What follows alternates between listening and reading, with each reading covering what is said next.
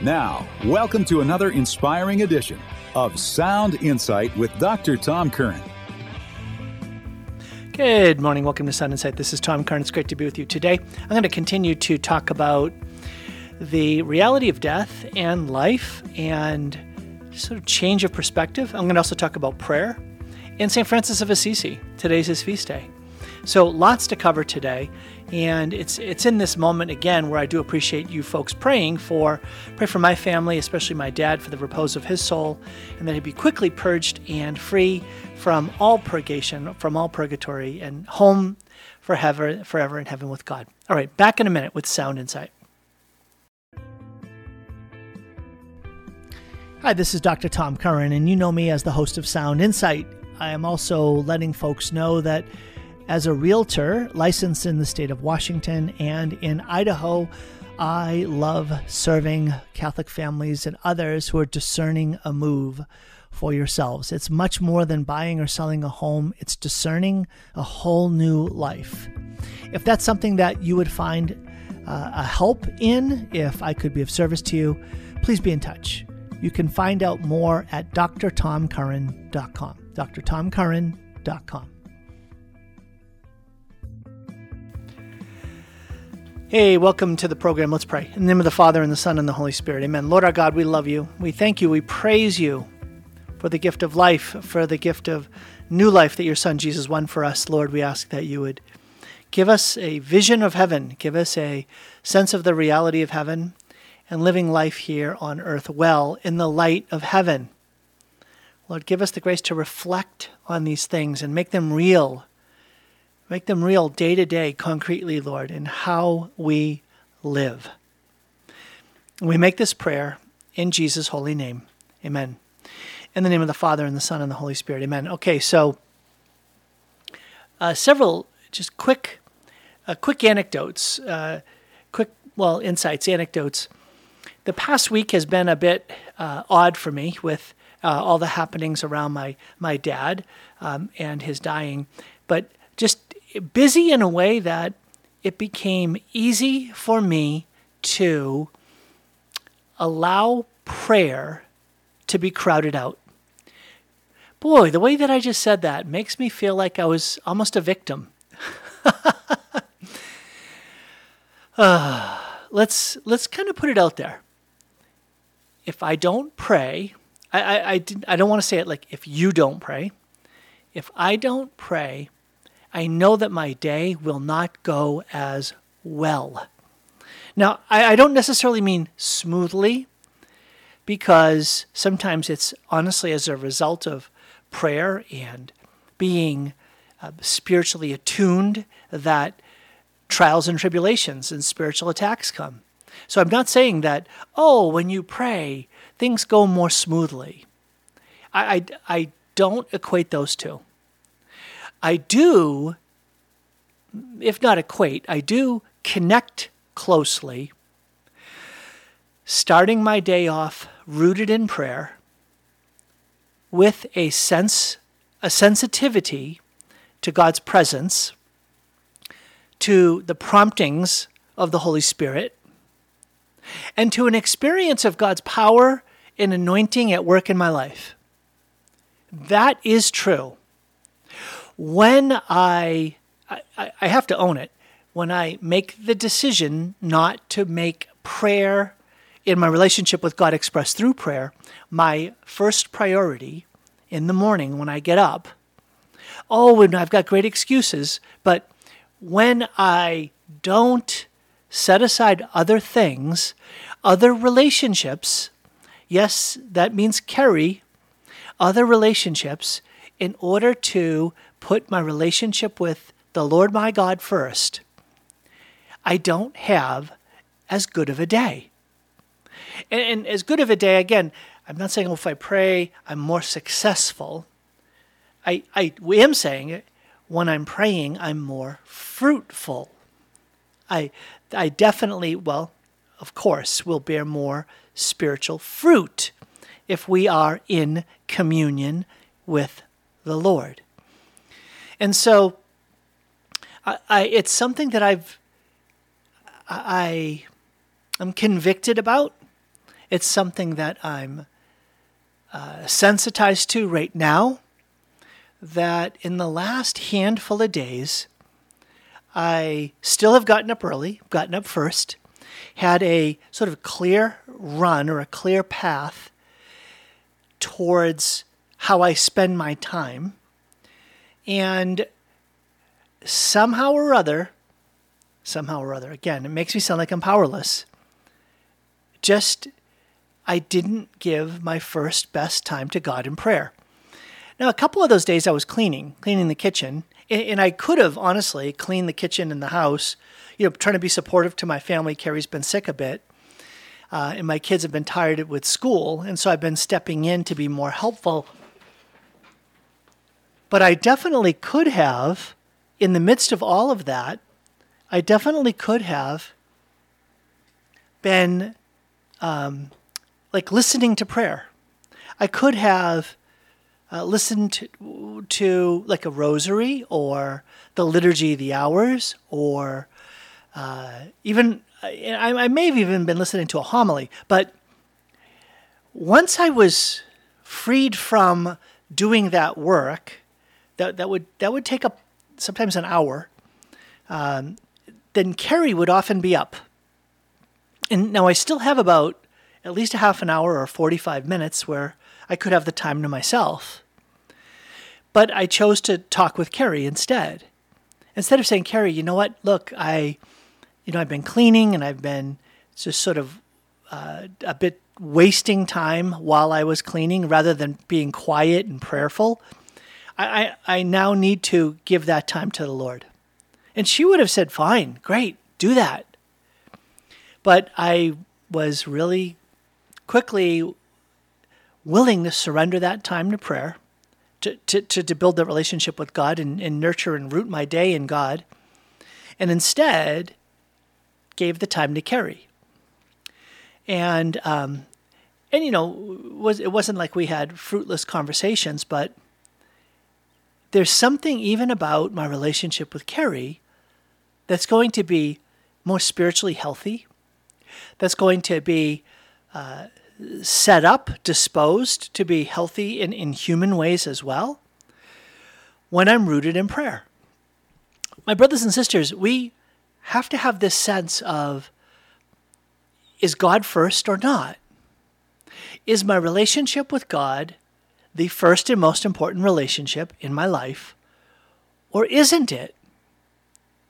there are impacts that happen on our lives when we are not rooting our day, rooting our, uh, our approach to our day first and, and fundamentally in our relationship with God. Are you tracking with me? Let me give you a couple of for instances. One of the, I think, one of the most important for instances, is that when I, if I have a weakened sense of my relationship with God because I haven't nurtured it in prayer, then the other activities that will flow almost immediately from that will also be impacted. So, for instance, going to Mass. Uh, it, it's, it's I, I'd like to say it's a habit of mine to go to daily mass. And yet, when I look at the past week, I have somehow floated away from the simple, clean commitment to get to daily mass. And I, I, don't know. I, maybe I'm maybe I'm being too hard on myself. You know, still trying to navigate the challenges of kids. We don't have drivers in our house anymore. It's just carrie and me and and and having to be more engaged and involved in that throws off my normal going to mass times. That's true. Okay. I'll acknowledge that. But i haven't made it a priority to find a way to get to mass every day. Because my days were typically easy for me to own the first couple hours of my day so I, I could I could basically with the free clear path make it to daily mass in the morning. And the the two masses that I would attend, one or the other, they're now no longer um, typically accessible to me. So I guess it's good that I'm saying this out loud. I'm, I'm being accountable. I think that's going to be a good thing. Uh, but uh, boy, all of a sudden you see, what am I saying? When we when we don't make God our priority, and, and that gets expressed through time spent with God in prayer, and then other things connected to that. Another impact will be that we'll have a diminished sense, a diminished enlightenment of how we see the world as bathed in God's glory, as a uh, as creation, as the place of my journeying. So here I am, I'm on this journey through life. And this journey through life is is not, you know, life is a journey, not a destination. No, that is not Christian. The life is a journey part is a profound insight into human nature. That we are on a journey. We started someplace and we're we're along the path and we're headed someplace, right? That's that's not only perennial human philosophy, right? The, the, the classical philosophy of the West, we've come from God and we're headed back to God. But in a Christian standpoint, God created us. We're on this journey through time. We're on the way. We're not yet home. And yet there is a place that is our point of arrival. And that is that which we get to through death.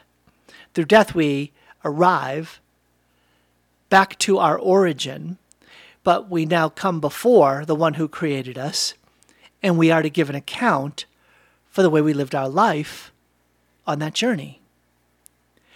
It, boy, do you think that's an important perspective to have?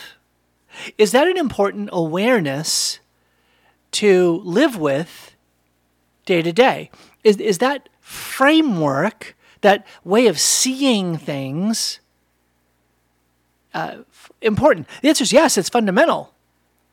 Because if we get that right, if we have that consciousness, that awareness that we've come from God, we're headed towards God, we're on this journey, we're on this journey through life. We don't know when that journey is going to end, but it's going to end here. And when it does end here, we're going to meet our Maker. And we want to be prepared for that meeting because we don't know when it's going to happen. And so having that awareness, not not not being covered over, like that would allow us to like live in an illusion that somehow the first and last things I'm concerned about in my life or in my today are all rooted in this world. That that they're all part and parcel of the things that are part of this world, my job and my career. Do you see how that that's such a diminished vision? for our lives? Or, gosh, my job is going to provide for my family and I will be able to have physical good things for my family. Is that important? Yeah, but, but if that's as, as broad as my horizon goes, is it broad enough? No, it's not. Oh, I'm living in this world where there are challenges that are being faced that, that we have to face that are moral and relational and, and communal and in the wider society and, and we ought to be engaged in those. Are those things important? Yeah. Yeah, our eyes are being lifted up and outside ourselves, lifting out up and beyond ourselves out into the wider world. Is that big enough? Is that broad enough? No, it's not. We, we want to lift up our eyes all the way to the heights, all the way to the heights, and beyond the heights to the one who created them, whose footprints are seen all over the world. That, that's the beautiful image, the, the beautiful concept found in St. Augustine, the vestigia Trinitatis, the footprints of the Trinity seen in the world. And we can sense God's presence in the world. That's what we want. But how will we sense God's footprints in the world, in the events of today, in, in the things that He has created, and in our heart if we're not praying? Through prayer, we nurture our relationship with the Lord, and as we grow in union with the Lord, we'll come to know and sense His presence in our minds and in our hearts, in our lives, in our thinking, in our in our speaking, and in our living, and in the world around us, and in the events of our day. Do you see how important that is? for us to, to be able to, to know that, to put our finger on it, and realize that even in hard times, God is not absent. Even in dark times, God is still present.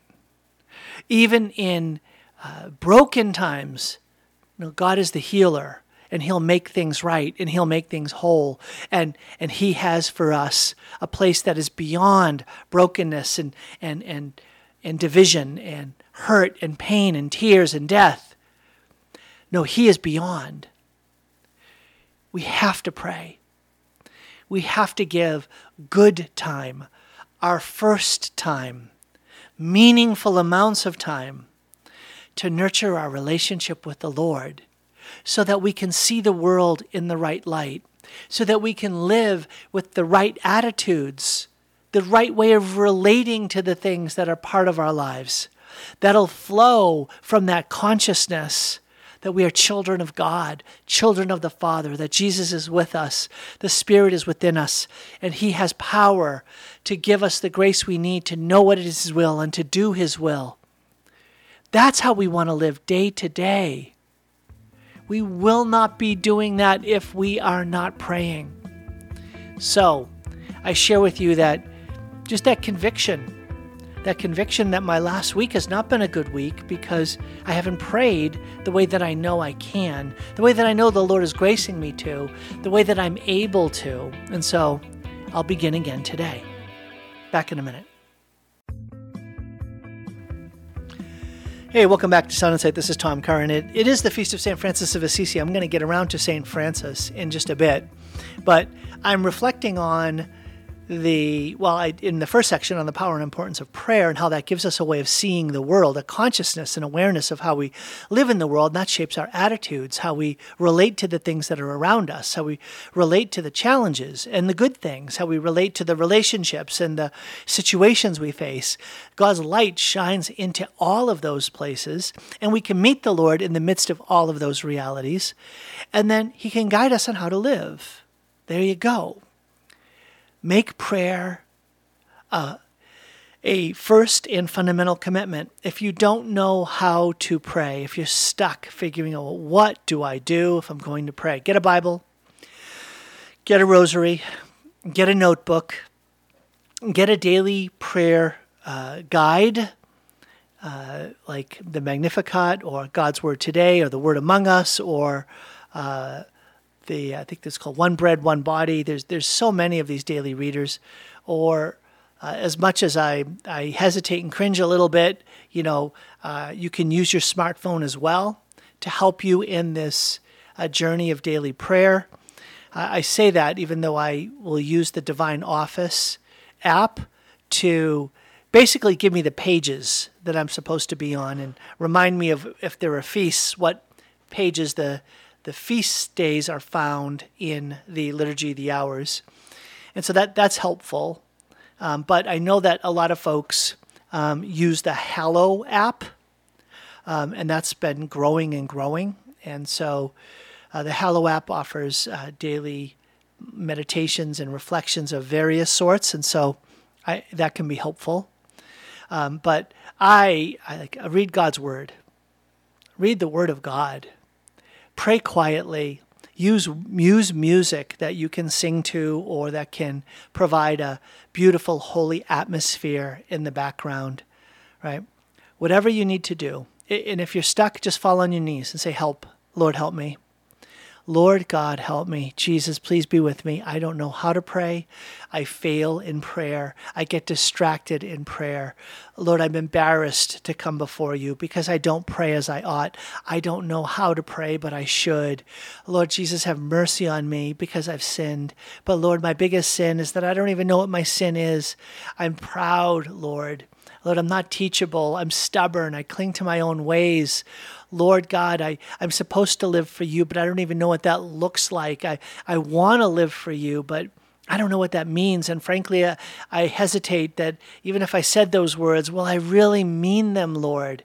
And so, Jesus, please your Holy Spirit lives in me, but I don't even know what that means. But I ask you, Jesus, to make the gift of your Holy Spirit. Holy Spirit, I speak to you. Jesus, make that gift come alive. Holy Spirit, be alive in me in a new way. You came as fire and wind on the apostles at Pentecost, and please, I was baptized, I was confirmed. Stir within me the gift of your Holy Spirit so that I will experience that sense of anointing, that sense of fire within me.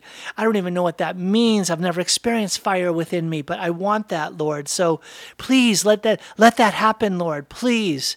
Jesus, and I, I want you to bless my family, my loved ones, those those that that part of my life, especially those that that most need your loving attention and your care, those those that I'm frustrated with and I'm angry at how they're living and, and, and what they're doing and what they're avoiding. And, and Lord, I, I, I have to repent for the ways that I've treated them. What am I doing?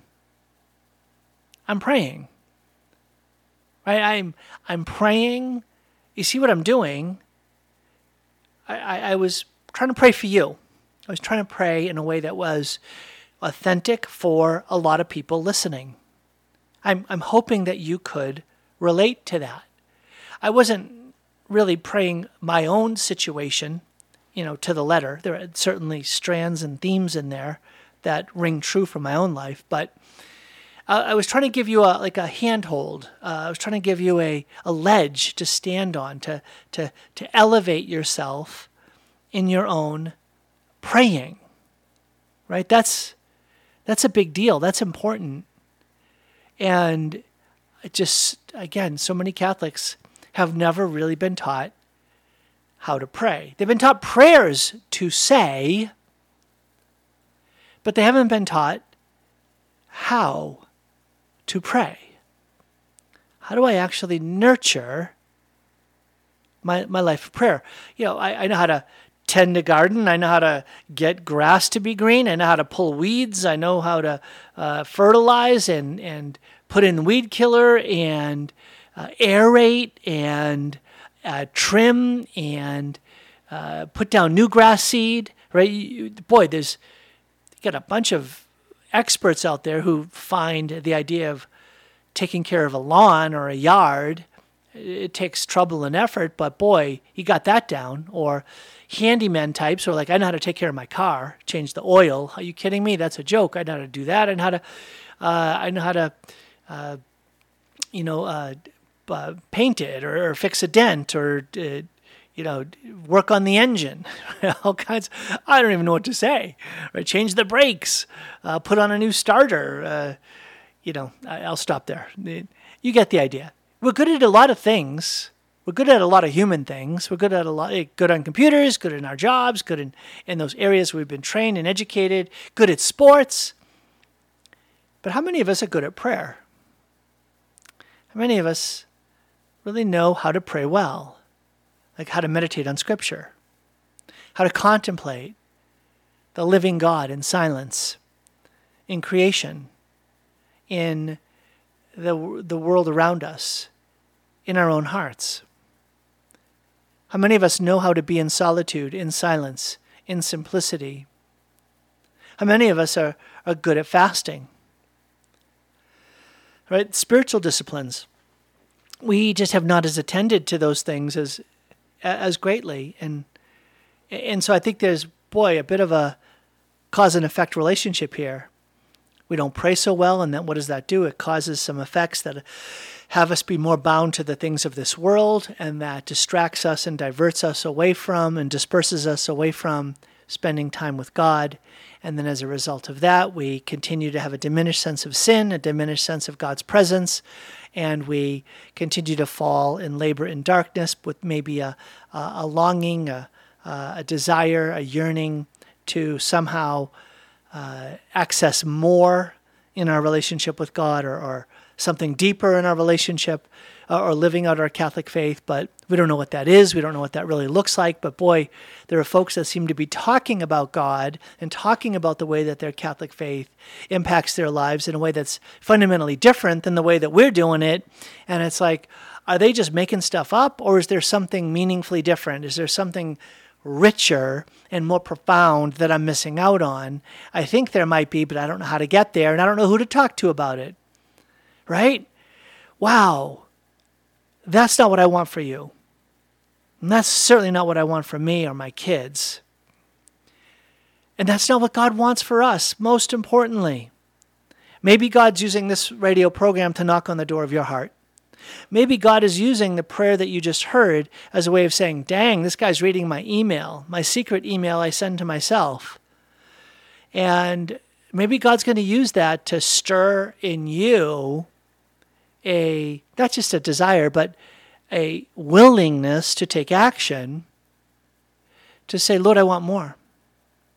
Lord, today, now, please grace me for the next step.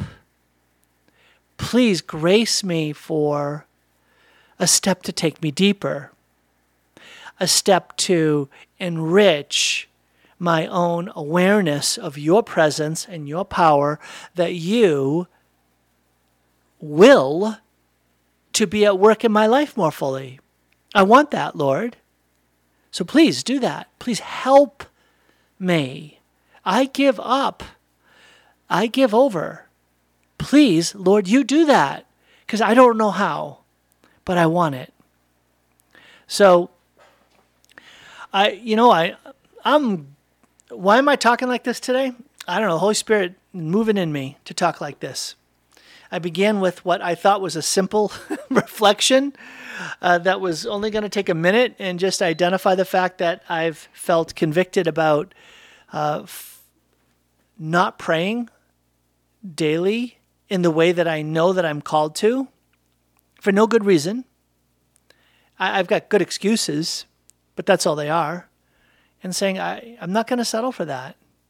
There, there are too many impacts that are negative. God, the, the Lord deserves it, but downstream in my day, I'm not going to be living with that sense of the presence of the Lord in my life and at work through my life. And the people around me, they're going to know it.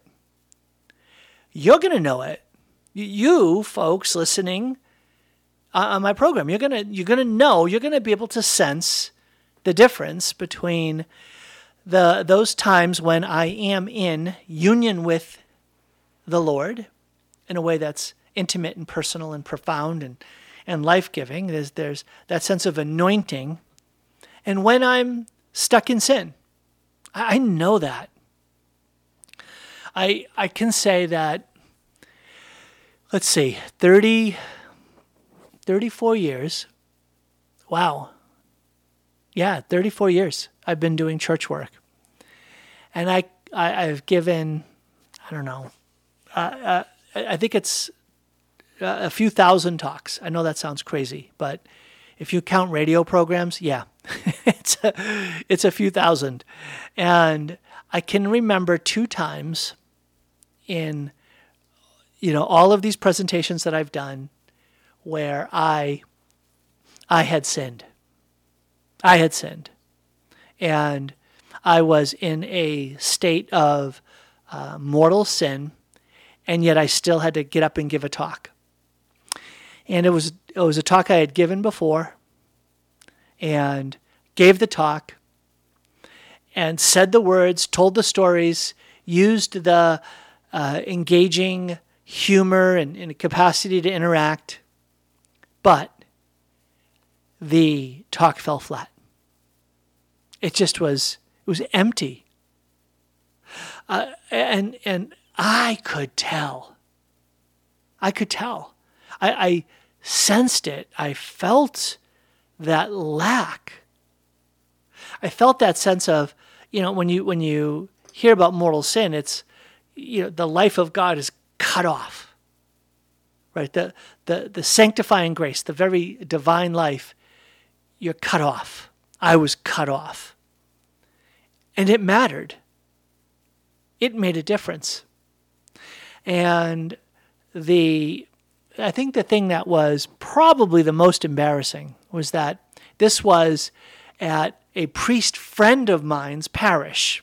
He had invited me to come in from out of town and lead this parish mission. And so I, you know, got to town and I gave the talk in this situation of being in mortal sin.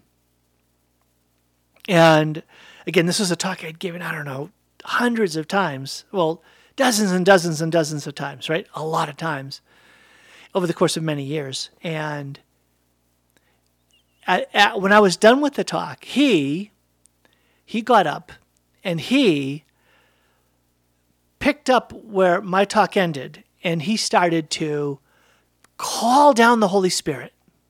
And he literally walked up and down the main aisle of the church, calling for the Holy Spirit to fall upon the church, calling upon God to not like abandon his people, but come, Holy Spirit, come, Pentecost fire. And I, I had never seen him do that before. And I'd never seen anybody do that before after I had just given a talk.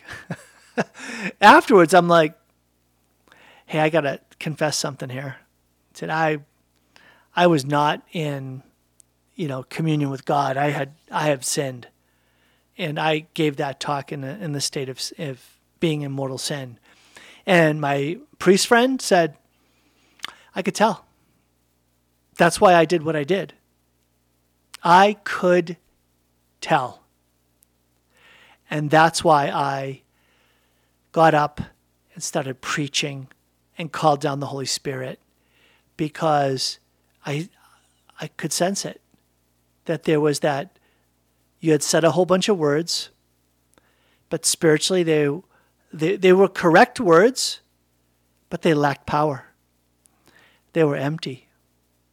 Eh, what was what's worse is I could speak those words and people could think that oh the gospel doesn't have power because those are well said words that are correct theologically they're accurate and presenting the scriptures and, and the message of jesus christ but they lack power because I was not being an authentic witness.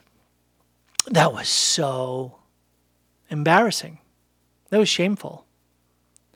I cried out to God for mercy. I went to confession. And I, I, I don't know if I went that night or the next morning, uh, but I to my buddy, but I went to confession, and I just said, I don't ever want to do that again. I will not ever do that again. Where I am spiritually in a place of mortal sin and stand up and be a public witness to Jesus Christ. It's just like, wow. Well, guess what, brothers and sisters? Each and every day, we have a pulpit. Each and every day, we have a platform where we're giving a speech we're, we're preaching the gospel. What is that platform? What is that pulpit? What is that? Uh, what is that platform? It's it's your life. It's your workplace. It's your home. It's your relationships. We are called to be living witnesses.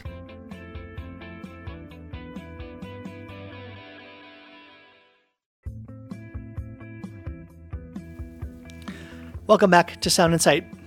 So it's a good chance to transition now we are called to be living witnesses to Jesus Christ and Him crucified. We are called to be those who, just by showing up, manifest something of Jesus Christ in His crucifixion, His death, and His victory over death in the resurrection. Guess who did that really well?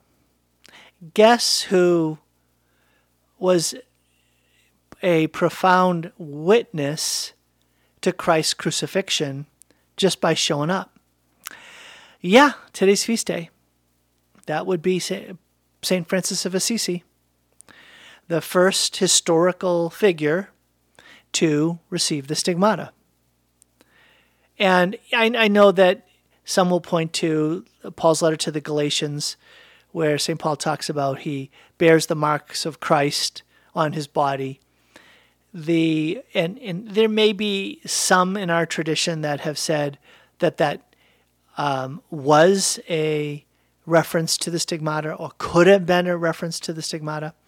But the first actual historical, uh, clear testimony to someone having the stigmata is, in fact, St. Francis of Assisi. And the beautiful connecting point between his having the stigmata and this theme that I'm talking about today, which is you deepen your union with Christ through prayer, and that will manifest itself through a sense of God's presence, a sense of the presence of the Lord Jesus shining through our lives. Well, that's actually the theology of the stigmata in Franciscan spirituality. That St. Francis, the stigmata that was on his body, the stigmata, the wounds of Christ, right? The wounds in his hands, the wounds in his feet, the wound in his side, and for some stigmatists, the wounds on his, on their foreheads, on their heads, the crowning with thorns, and even some the wound on the shoulder from carrying the cross.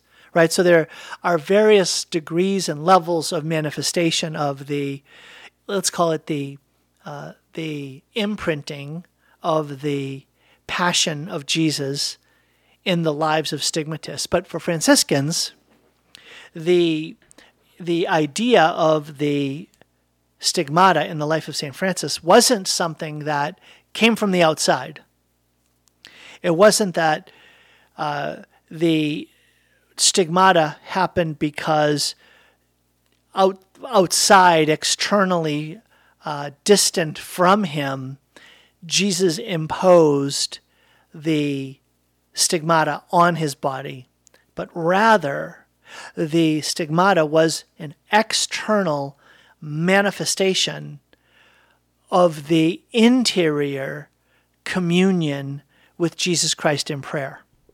That it was uh, it, there wasn't an impressio, it was an expressio. There was the expression of the intense, profound union with Jesus, Jesus crucified, that boom exploded forth from the life of Francis in his hands and his feet in his side. And so that you know that's a one of the most again you one of the unique very very very rare witnesses to one's union with Jesus Christ is the stigmata as an expression outwardly physically of the union with Jesus Christ crucified internally. And and yet at the same time, that's our life too. We are called upon to manifest the passion and death and resurrection and, and ascension of Jesus in our lives, etched from within our bodies to express themselves through our bodies out into the world. And I think that that's that's one of the ways that um, we ought to be thinking about how we pray. That Jesus wants to grow in us. He wants to take shape and be formed in us. He wants to shine forth more fully through us into the world. And the, the way in which Jesus is going to draw close to us and he's going to configure and conform his life to ours so that it breaks through us into the world. That's that's up to him. But are we willing to do that? Are we ready to do that? The more profound our union with Christ, the more we desire to be with Christ. The more profound our union with Christ, the more that we recognize this world is from God and that we are to live in a manner that's worthy, that we are uh, worthy of our calling, that we're children of God, led by the, the Holy Spirit who moves within us.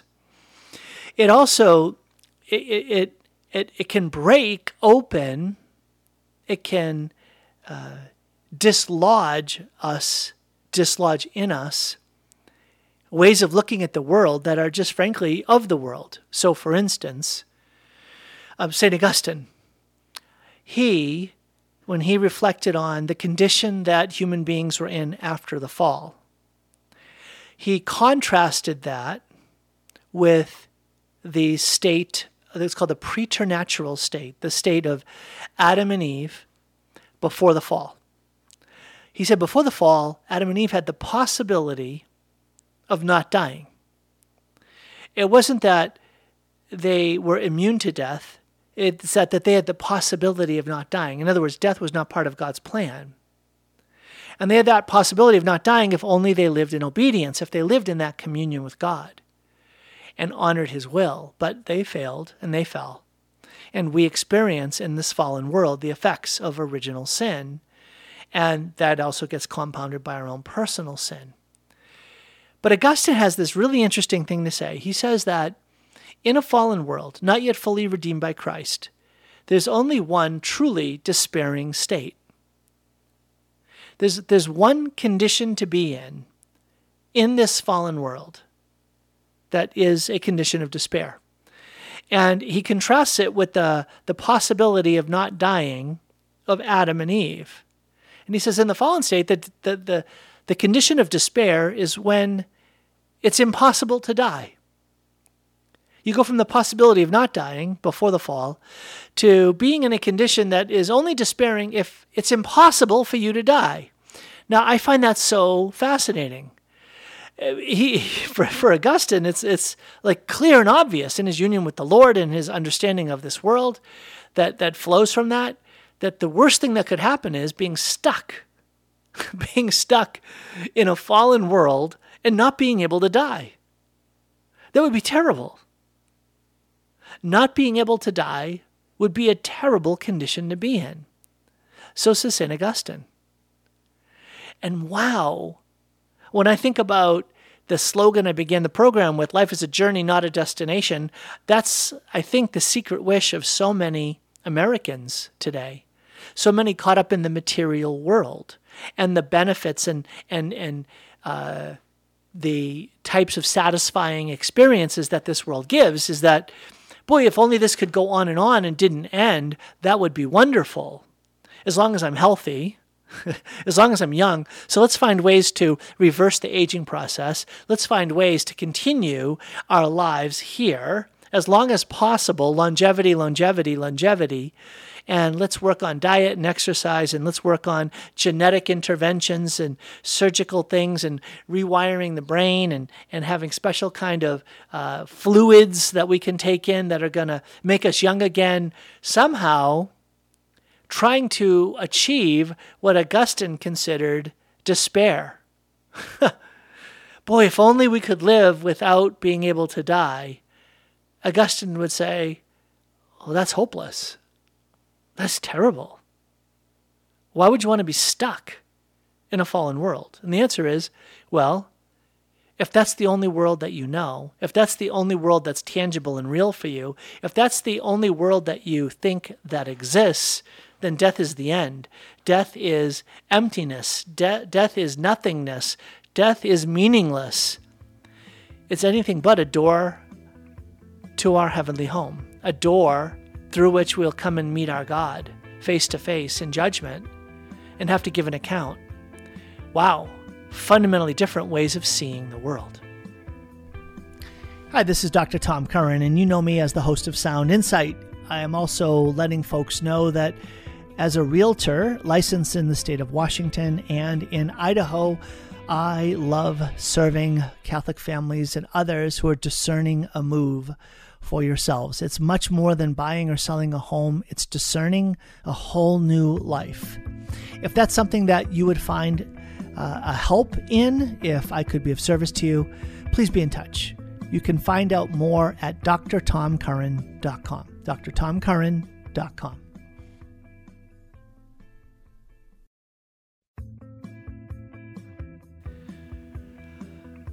Welcome back to Sound Insight. This is Tom Curran. It is great to be with you. I think about this. You can see I think about this a lot. I think about this idea of life and death, and and I foster this in my kids. Carrie and I, we talk a lot about this with our kids, and we did it growing up. And I know people laugh, and they say, "Boy, what a fun household you grew up in." And I'm like, "Well, no, I want I want my kids to live in the light of reality. I want them to live in the light of what is real, and."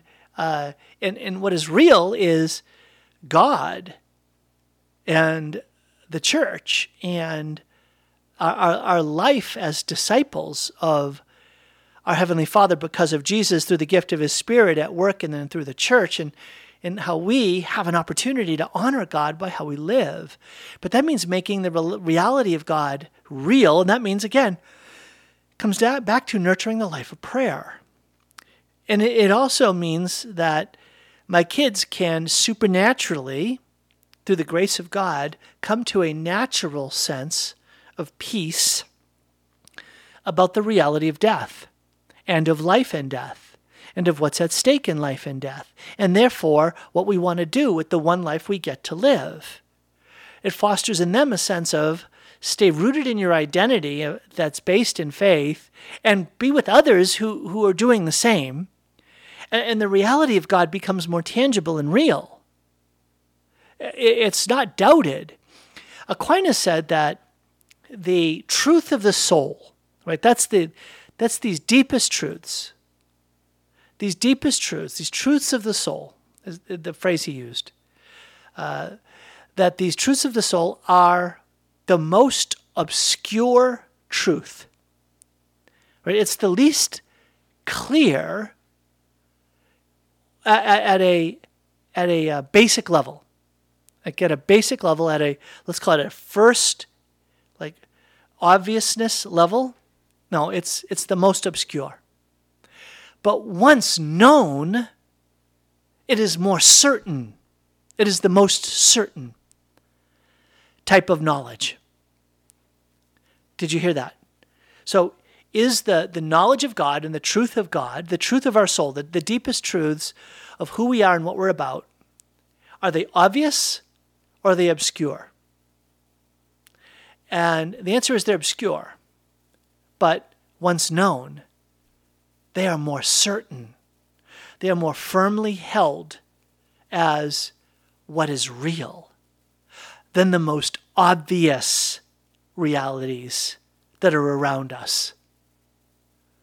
I, I know that, honestly, that's something you won't get until you continue to walk the life of faith and nurture your relationship with God and you pursue that cleansing uh, that, that power of God that will cleanse us as we follow Him, uh, crucifying the desires of the flesh.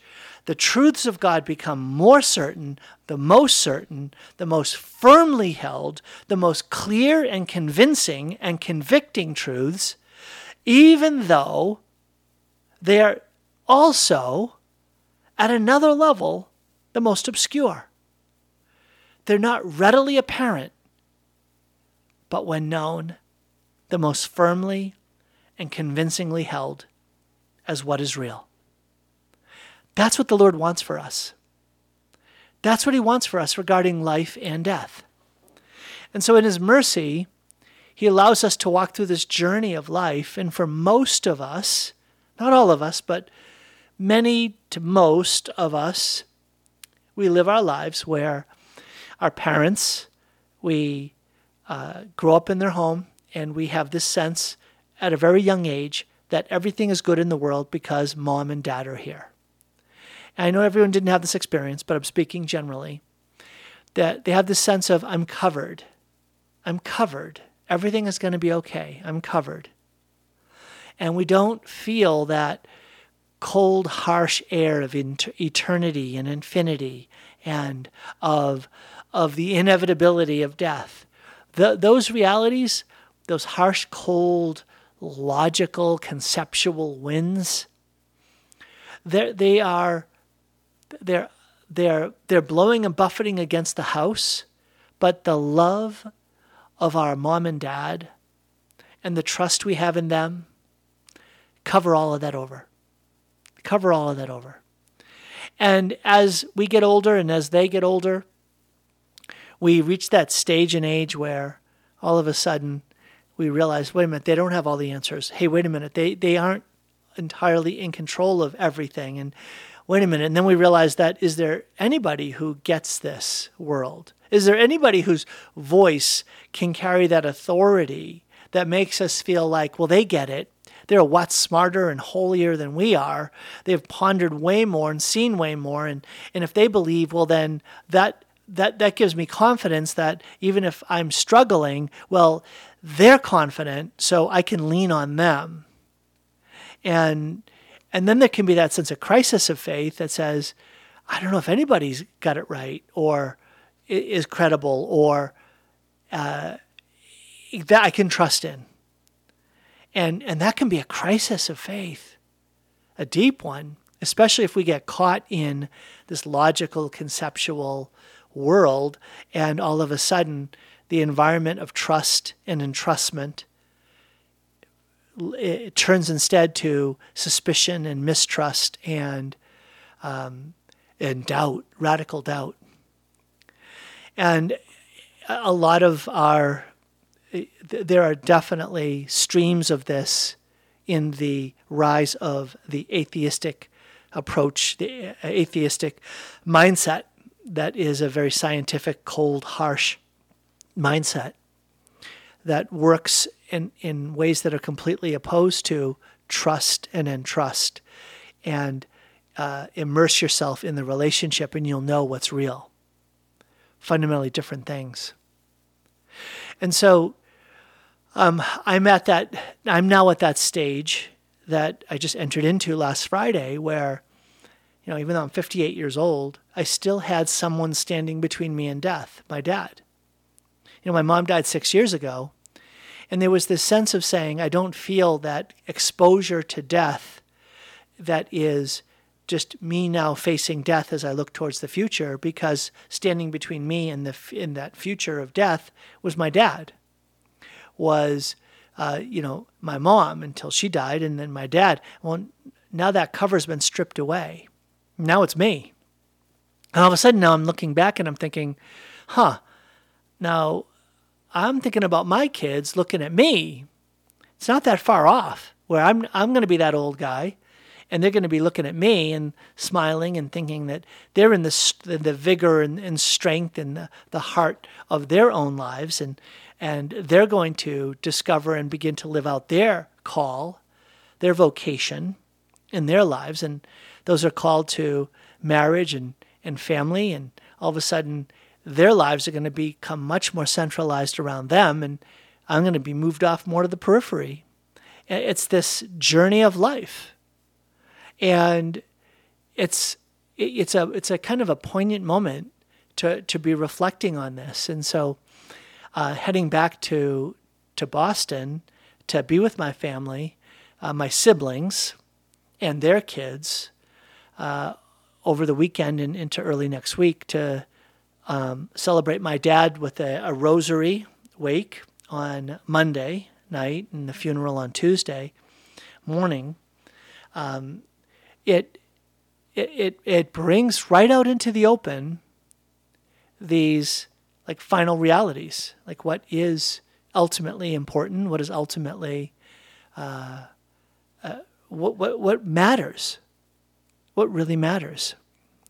And so the, the mercy of God that allows us to be able to face death with hope, not, not despair, right? That we can look to the reality of death with hope that death is the doorway out. We get beyond this fallen world. And that's a gift.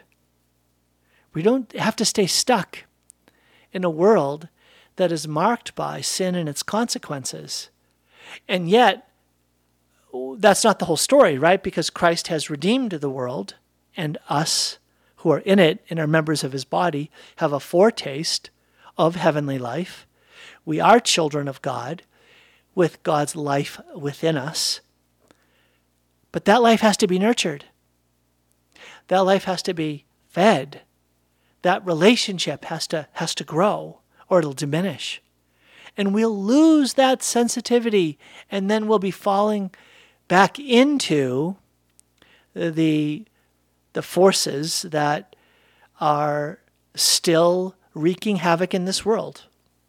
The forces of sin the world of flesh and the devil right? The, these things that would make us tend towards uh, sinful disobedience and mistrust of god. And that's that's not what god wants for us and so the mercy of being able to uh, go through these trials and tribulations that lead us to a type of death a dying to self, a dying to preferences, a dying to plans, a dying to ways of looking at things, a dying to, to ways of living, and the willingness to follow the Lord through whatever cross, whatever trial, whatever difficulty, as part of His call not only to purify us in order to go deeper into our union, the union with Him, but also to be more fruitfully usable by Him in helping to bring about the salvation of the world. Right? That's that's the gift that the Lord offers to us. So I'm kind of back at the beginning on this feast of St. Francis today. Let's let's pray for the gift of prayer. Let's pray for a deeper longing and a willingness to commit more generously and vigorously, come what may, to growing in our relationship with the Lord through prayer. All right, God bless your day, and join me tomorrow for more sound insight.